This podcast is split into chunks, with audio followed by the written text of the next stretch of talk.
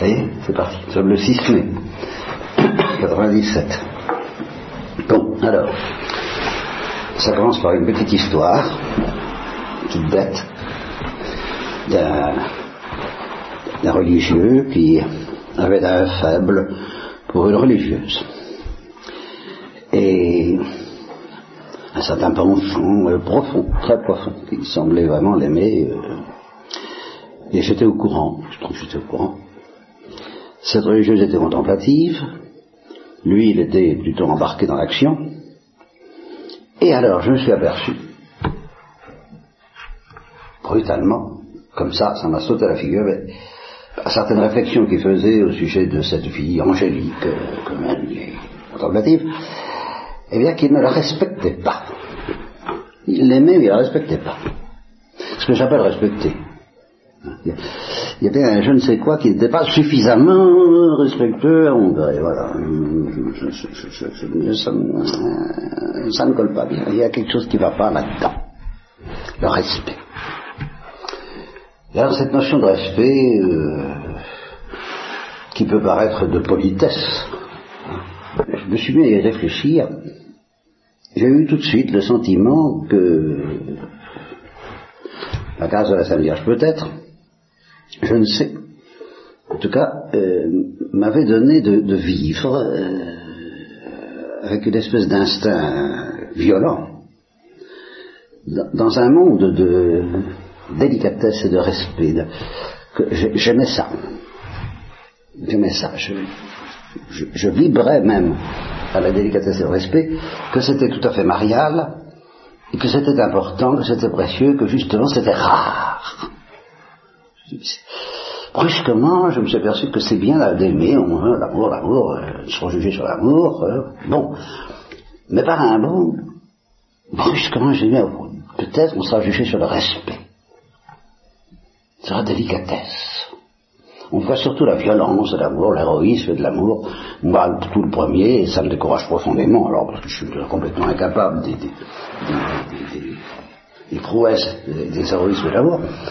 Mais, euh, oui, je, faisant un, tour d'horizon euh, autour des gens que je connais, euh, je me suis aperçu que je n'étais pas à l'aise avec beaucoup euh, niveau respect, comme nous disons dans notre langage. Euh, cette notion-là,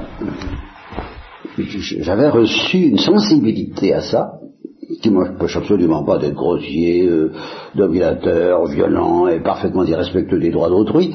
Alors là, consciencieusement tranquillement, euh, euh, piétinant toutes les plates-bandes, enfin capable du pire, et avec ça, capable, euh, euh, j'avais une, sensibilité au respect et à la, qualité musicale du respect que je ne trouve pas chez beaucoup de mes concitoyens et concitoyennes. Euh, c'est pas si fréquent que ça. Alors je me suis mis à gamberger. Ça a pris des proportions insensées, j'ai sauté littéralement sur une mine. Et je me suis dit, mais c'est un monde, c'est une planète que je n'ai jamais explorée.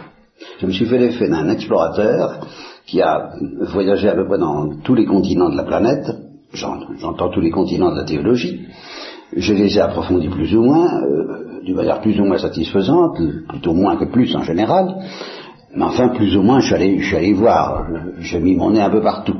Et puis c'est comme si j'avais complètement ignoré cette terra incognita, ce, continent inconnu s'appelle le respect. Je n'avais jamais mis mon nez là-dedans.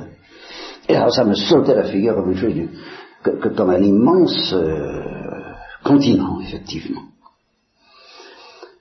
J'ai dit, c'est tout de même bizarre, parce que je me suis rappelé une autre histoire d'une fille qui avait du mal à, aimer des religieuses, encore des religieuses. Je fréquentais ces religieuses et je, je, les aime pas, je les aime pas. Je lui ai dit, mais Dieu, Dieu, je te demande pas de les aimer, je te demande de les respecter. Ah, bon, d'accord. Donc ça paraissait quand même moins difficile de respecter que d'aimer. Et c'est vrai. C'est vrai pour nous humains comme ça, ça, ça. Alors, qu'est-ce que ça veut dire tout ça? Alors ça, je me suis embarqué. Je me suis embarqué euh, dans une navigation sans, sans boussole, sans point de repère. J'ai consciencieusement fait naufrage et je vous invite à faire naufrage avec moi parce que vraiment ça vaut la peine. Ça vaut la peine de faire naufrage sur, dans cette planète du respect. C'est extraordinaire. Parce que, bon, qu'est-ce qui m'est... Je dis, voilà, on, on, respecte, quand on respecte, on respecte tout le monde ou on respecte personne. Quand on respecte, on se respecte soi-même. Celui qui ne se respecte pas lui-même ne respecte pas non plus les autres. C'est pas possible. Bon, alors c'est déjà pourquoi? Bah, bon, on va chercher. Ça fait partie du.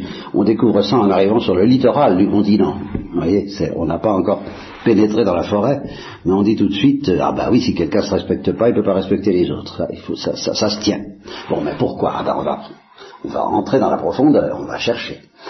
Et puis, qu'est-ce qui s'oppose au respect? Le mépris. Alors, le mépris. Ah oui, le mépris, ça, j'avais déjà pensé un peu au mépris, comme ça, ma vie. J'avais dit, euh, pas une goutte de mépris n'entrera au ciel. Et je me dis, tiens, c'est quand même utile, parce que l'orgueil, c'est la racine du mépris, bien sûr, mais l'orgueil, c'est insaisissable. Comme dit le curé d'art, c'est du sel qui entre partout, on reçoit une grâce, on est plein d'amour, et puis paf, l'orgueil sans entre tout de suite, on se complaît en soi-même, on se complaît dans les grâces reçues, on se complaît dans l'amour même, on se complaît dans tout, aller en sortir, c'est désespérant. Bon, parce que l'orgueil, euh, c'est un, il est sournois, il est subtil, il est imperceptible, c'est décourageant. Le mépris, c'est tout de même moins décourageant parce que ça se repère plus facilement. Bien. Alors, causons du mépris, une seconde, pas longtemps parce que ça nous écarterait dangereusement du sujet. C'est, on a assez à faire avec le respect comme ça. Euh, ben, le mépris, c'est un peu la même chose. Euh, malgré les apparences, malgré les apparences, euh, et là je peux pas m'en expliquer, c'est comme ça, c'est, une intuition que j'ai. Hein. L'apparence, c'est que bon, les, les, les pharisiens, les racistes, sont contents d'eux, les aristocrates, et puis méprisent le peuple, ou méprisent les noirs, ou méprisent les, juifs, ou méprisent les autres, quoi. Puis eux, ils se méprisent pas. En fait, c'est pas vrai. Du moment qu'on méprise qui que ce soit, au fond, on se méprise soi-même. C'est une lettre universelle, c'est une attitude qui ne fait pas de quartier. À partir du moment où on laisse le mépris entrer dans notre cœur, il envahit tout, y compris nous-mêmes. Euh, comment ben, On ne le sait pas, c'est inconscient, c'est secret, tout ce que vous voudrez. Puis on méprise Dieu aussi, tout ça se tient. Enfin, Dieu, c'est toute autre histoire. Bon. Alors bon, ben, je me suis dit tout ça pour essayer de comprendre. Oh là là là là là là là là. Comment faire pour y voir clair dans... Pourquoi est-ce qu'on ne peut pas mépriser sans se mépriser soi-même? Pourquoi est-ce qu'on ne peut pas respecter sans se respecter soi-même? Bon. Et là, j'ai dû me trouver un début de piste dans la comtesse de Ségur, un petit début, sur la notion que le vrai respect, c'est celui qui respecte les inférieurs. Ah, ça, ça quand même, ça m'a mis déjà la puce à l'oreille. Respecter les supérieurs, bon, on, comprend. Respecter les égaux, encore, hein, bon, c'est ce que je disais à la fille, euh, je ne demande pas des amis, je demande de les respecter, parce que tout de même, euh, bon, ben, sont des, sont des enfants de Dieu, ils, sont, sont, euh, ont une dignité d'enfants de, de Dieu, ça, mérite le respect. Bon, c'est le respect qu'on a entre égaux. De respecter les inférieurs, ben ça ne peut pas se faire sans amour. Voilà. Alors là, on commence à être sur, une pente. Je vous cause pas où ça va s'arrêter. Je vais vous en causer, mais attachez vos ceintures. C'est un fait que le véritable respect, la qualité de quelqu'un de respectueux, c'est quelqu'un qui est capable de respecter les inférieurs, tout en les traitant comme inférieurs. Pas parce que ce sont vraiment des inférieurs, ce sont des sujets, des domestiques, des, bon ben il faut, il faut, il faut, il faut, il faut les aimer, les nourrir, mais il ne faut pas les aimer et les nourrir en les méprisant. Il faut en même temps les respecter, et ça, ça suppose autre chose que, que la politesse. Ou alors c'est ce qu'on appelle la politesse du cœur, c'est-à-dire en fin de compte l'amour. Alors là, quel amour Quel amour Et alors ça m'entraîne, euh, on va franchir une escale, de plus, dans la folie, c'est que Dieu nous respecte. Alors là, attention, cette fois, il faut attacher une deuxième ceinture. Dieu nous respecte. Et là, ben évidemment, ça n'est pas sans amour. Et là, on est devant un gouffre, un vertige, complètement affolant. Dieu nous respecte. Qu'est-ce que ça veut dire? Alors, là aussi, euh, je l'avais déjà dit, mais pas comme ça. Parce que j'avais dit toute ma vie, toute ma vie, j'étais prédicateur, j'ai dit Dieu respecte notre liberté. Oui, d'accord. Mais Dieu respecte notre liberté, ça veut dire, bon, il s'interdit, tu, es libre, à toi de jouer. C'est pas, pas cette notion du respect des inférieurs dont je parle en ce moment. C'était pas un respect qui était une délicatesse d'amour, c'était le respect de quelqu'un qui, respecte la règle du jeu. Voilà. Si on joue à un jeu quelconque, il faut respecter la règle. Voilà. Mais respecter la règle, ça ne demande pas de l'amour, ça demande de, la loyauté. je t'ai rendu libre, euh, tu, peux faire ce que tu veux, je suis obligé de te laisser. Sinon, c'est pas, c'est pas, sinon c'est pas le. C'est pas ça que j'appelle le respect. Le respect de Dieu à l'égard de, sa créature, c'est quelque chose de bien plus mystérieux et de bien plus affolant que ça. Alors, là, je vais faire appel à André Frossard, parce que, au fond, il ne prononce pas le mot. Mais ce, texte, qui m'a toujours fasciné, mais que j'ai cité dans Je choisis tout, ce texte exprime très bien, à sa manière, l'affolement que provoquerait en nous et que provoquera en nous infailliblement la, révélation du respect de Dieu à notre égard. Ce qu'on appellera, si vous voulez, l'humilité de Dieu. Parce que, euh, je, crois que je vous l'ai dit une fois qu'un prêtre s'est aperçu que sa Vierge était à genoux devant son âme, eh bien, c'est ça. ça, c'est tout à fait autre chose que de dire je respecte la règle du jeu. Dieu est à genoux devant nous. Alors là, on, perd les pédales, on est, sur le tapis roulant, on, perd l'équilibre, euh, et il y a de quoi être affolé. Et cet affolement, il est décrit par André Fossard sans qu'il prononce le mot. Euh, c'est justement là où je suis obligé de me séparer légèrement de ce qu'il dit, de porter une, correction, disons, à ce qu'il dit, et une correction qui va nous entraîner alors dans la folie la plus pure, je vous préviens tout de suite. Alors il dit ceci. Si on n'a pas l'humilité naturelle, ou acquise par une recommandable prudence, voilà, c'est là où justement, moi je vous dis tout de suite, la prudence ne suffira pas du tout. Malheureusement, ou heureusement.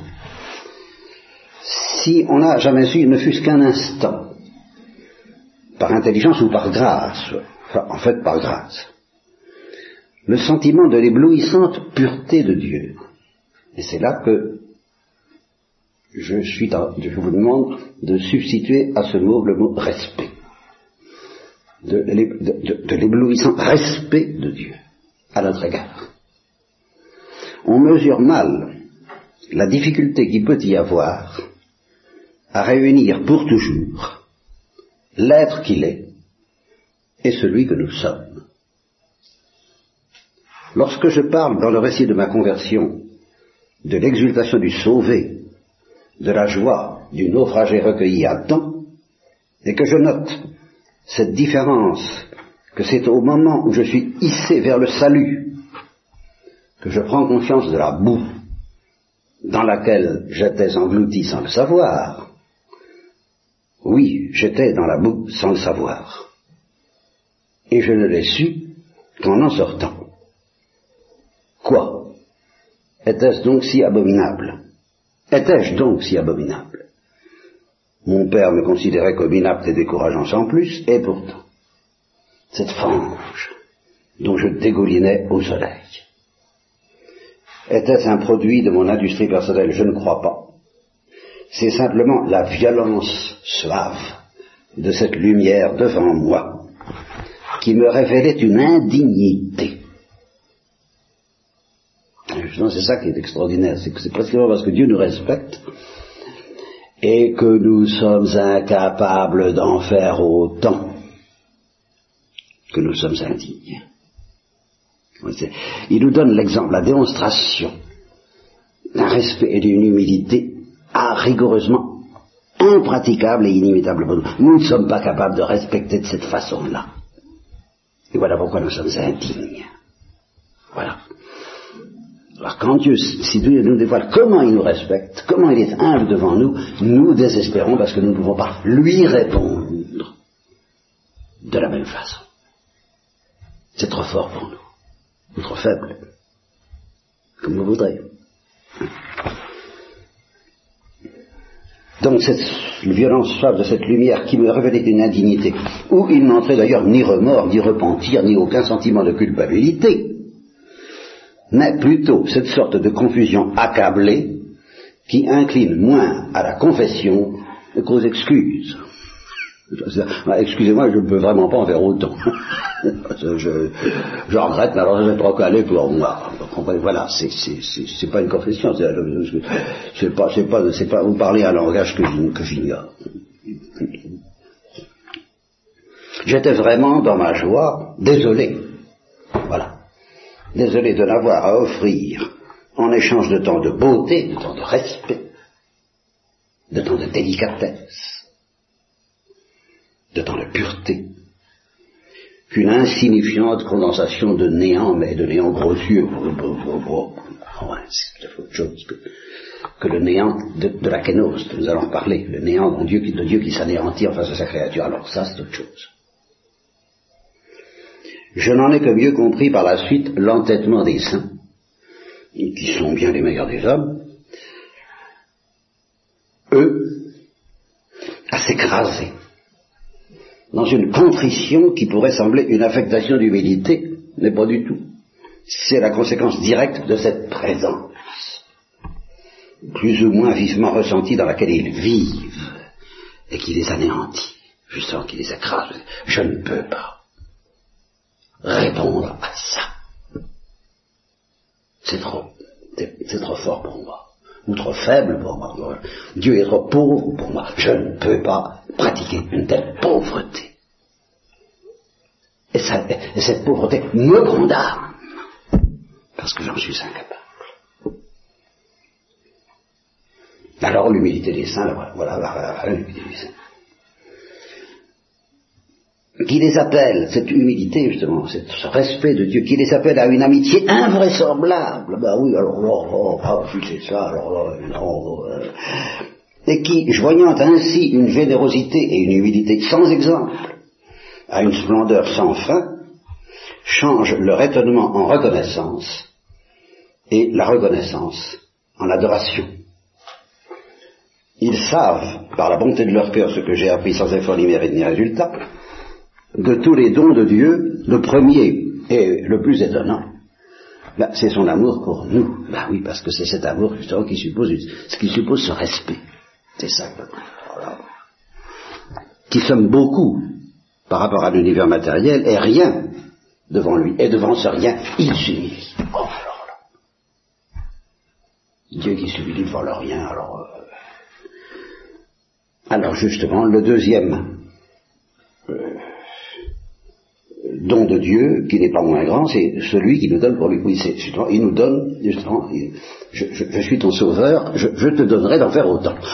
Oh, nous avons un sauveur qui va nous donner d'en faire autant. Ça mérite d'être su, d'être proclamé, c'est ça la prédication. C'est la prédication. Nous avons un sauveur qui va nous donner cette humilité de nous donner rigoureusement pas capable, qui n'est pas de notre planète. Et, justement, c'est là où Frossard commet une petite erreur que je vais corriger, mais qui est de taille. Euh, qui est rien du tout en, un sens, mais qui est de taille dans ses conséquences euh, théologiques. on, va voir ça. On va voir ça, je vais voir le temps, oui. Bon. Encore faut-il que cet amour qui vient de lui, cet amour qu'on va lui donner, soit un autre quand il lui revient. C'est ça le salut. C'est ça le salut. C'est qu'on soit capable de, lui dire un, oui, un merci, de lui offrir un respect qui soit vraiment l'écho du sien. C'est ça le salut c'est qu'on soit le miroir de son respect à, notre égard, qu'on lui renvoie le même respect qui vient de l'amour. L'humilité qui vient de l'amour, dit Thérèse, c'est ça, l'humilité qui vient de l'amour. C'est cette humilité que Dieu a envers nous et qui vient, qui vient évidemment de l'amour. Eh, renvoyer à Dieu cette humilité, c'est ça le salut, et je dis que ce n'est pas facile. Ben non, en effet. Ce que je ne vois pas moyen d'appeler autrement que ma consternation radieuse en me voyant si laid m'aura puissamment aidé à comprendre, alors c'est là où arrive son intuition profonde et sa petite erreur, à comprendre pourquoi Dieu ne se manifeste pas plus souvent dès cette vie.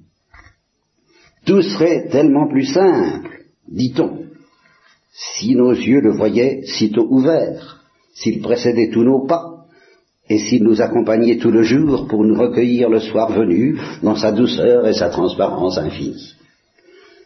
L'inconvénient serait de nous rendre incapables de produire des actes de charité qui veulent chez les uns la foi, chez tous la liberté et la gratuité. Et alors c'est là où il commet son erreur. Il dit ce qui était possible dans la grâce du premier jardin. C'était facile pour nos premiers parents. À cause du péché originel, ben, ça n'est plus possible. Voilà. Euh, alors, euh, seule la comparaison, bon alors je passe sur, à cause du péché originel, croit-il, la comparaison avec Dieu peut nous permettre de prendre conscience du bouillon de ténèbres dans lequel nous trempons avec naturel, voilà, et quelquefois même euh, avec élégance. ça, c'est une très jolie formule d'André Frossard, ça définit bien le péché originel, le bouillon de ténèbres dans lequel nous, nous trempons avec élégance. Alors on travaille sur l'élégance pour euh, être plus ou moins élégant dans ce bouillon de ténèbres, évidemment. Mais si justement la comparaison nous est offerte, entre ce bouillon de ténèbres où nous trompons avec élégance et Dieu, l'effet risque d'être radical. Ce n'est pas la toute-puissance de Dieu qui nous menace, ni ce qu'on appelle sa gloire, d'un mot qui a perdu son véritable sens pour s'alourdir d'emphase ornementale et d'attributs dévastateurs. Très, très bon brossard, tout ça, excellent. Non, ce qui est à redouter, c'est sa douceur. Et je dis aujourd'hui, son respect. C'est justement ça qui est, qui est terrible, terrible. Ce, respect qui vient de l'amour. ou cet amour qui se traduit par du respect. Ça, c'est à craindre. Ce que sa charité dérobe à notre vue, c'est la fulguration, la fulguration nucléaire de l'infini qui se contracte dans une inconcevable humilité. Voilà. Voilà. Ça, c'est à, ça, c'est à craindre. C'est l'éternelle et limpide innocence de Dieu qui brise les cœurs. Il ne peut pas apparaître sans que nous portions aussitôt sur nous-mêmes un jugement et une condamnation sans appel ni rémission, et c'est ce qu'il ne veut pas. Alors il met ça sur le compte du péché originel, je crois qu'il faut aller plus loin. Lui, Frossard, il dit, euh, c'est le péché originel qui fait qu'on ne supporte pas cette, humilité, cette humilité que j'appelle dès maintenant, là je brûle déjà mes vaisseaux, parce que je n'explique pas encore suffisamment pourquoi, cette humilité trinitaire. Voilà, ça. C'est l'humilité qu'il y a entre les trois, et c'est cette humilité qu'il y a entre les trois que Dieu euh, nous transporte, nous, offre. Eh bien, cette humilité trinitaire, l'ange lui-même, au premier instant, il ne l'a pas et il ne peut pas l'avoir. Pourquoi? Ben Parce que c'est l'unité trinitaire, c'est l'unité incréée, c'est l'unité infinie d'un amour infini entre les trois. Eh bien, euh, au premier instant, l'ange, il offre un amour de charité, qui est euh, désireux de cette humilité trinitaire, mais qui n'est pas encore à ce niveau, qui, euh, justement, tant que Dieu n'est pas dans la vision face à face, ou tant qu'il n'a pas dit oui à l'offre que Dieu, lui fait de cette humilité trinitaire, eh bien, il est dans une humilité beaucoup plus grossière. Son respect à l'égard de Dieu est réel, authentique, tout ce que vous voudrez, mais il est encore grossier. Il n'est pas marqué par péché originel, il n'y a pas de péché originel, il est innocent, l'ange est innocent. Mais c'est une essence grossière comparée à celle de la Trinité. évidemment, c'est l'innocence d'une créature, c'est le respect d'une créature, c'est l'humilité d'une créature, c'est l'amour d'une créature, élevée par la charité tant que vous voudrez, c'est pas encore la, folie infinie de l'humilité divine. Et c'est là que Dieu lui dit, veux-tu perdre toute valeur à tes yeux, toute consistance, tout, tout, tout, tout ce qui, toute cette espèce de grossièreté dans laquelle tu es, pour entrer alors, dans, ce truc-là, que dit Froissart Alors, l'ange qui n'est pas bloqué par le péché originel, eh bien, malgré tout, c'est, c'est terrifiant. C'est terrifiant ou pas terrifiant, c'est, terrifiant ou dégoûtant, écœurant, révoltant.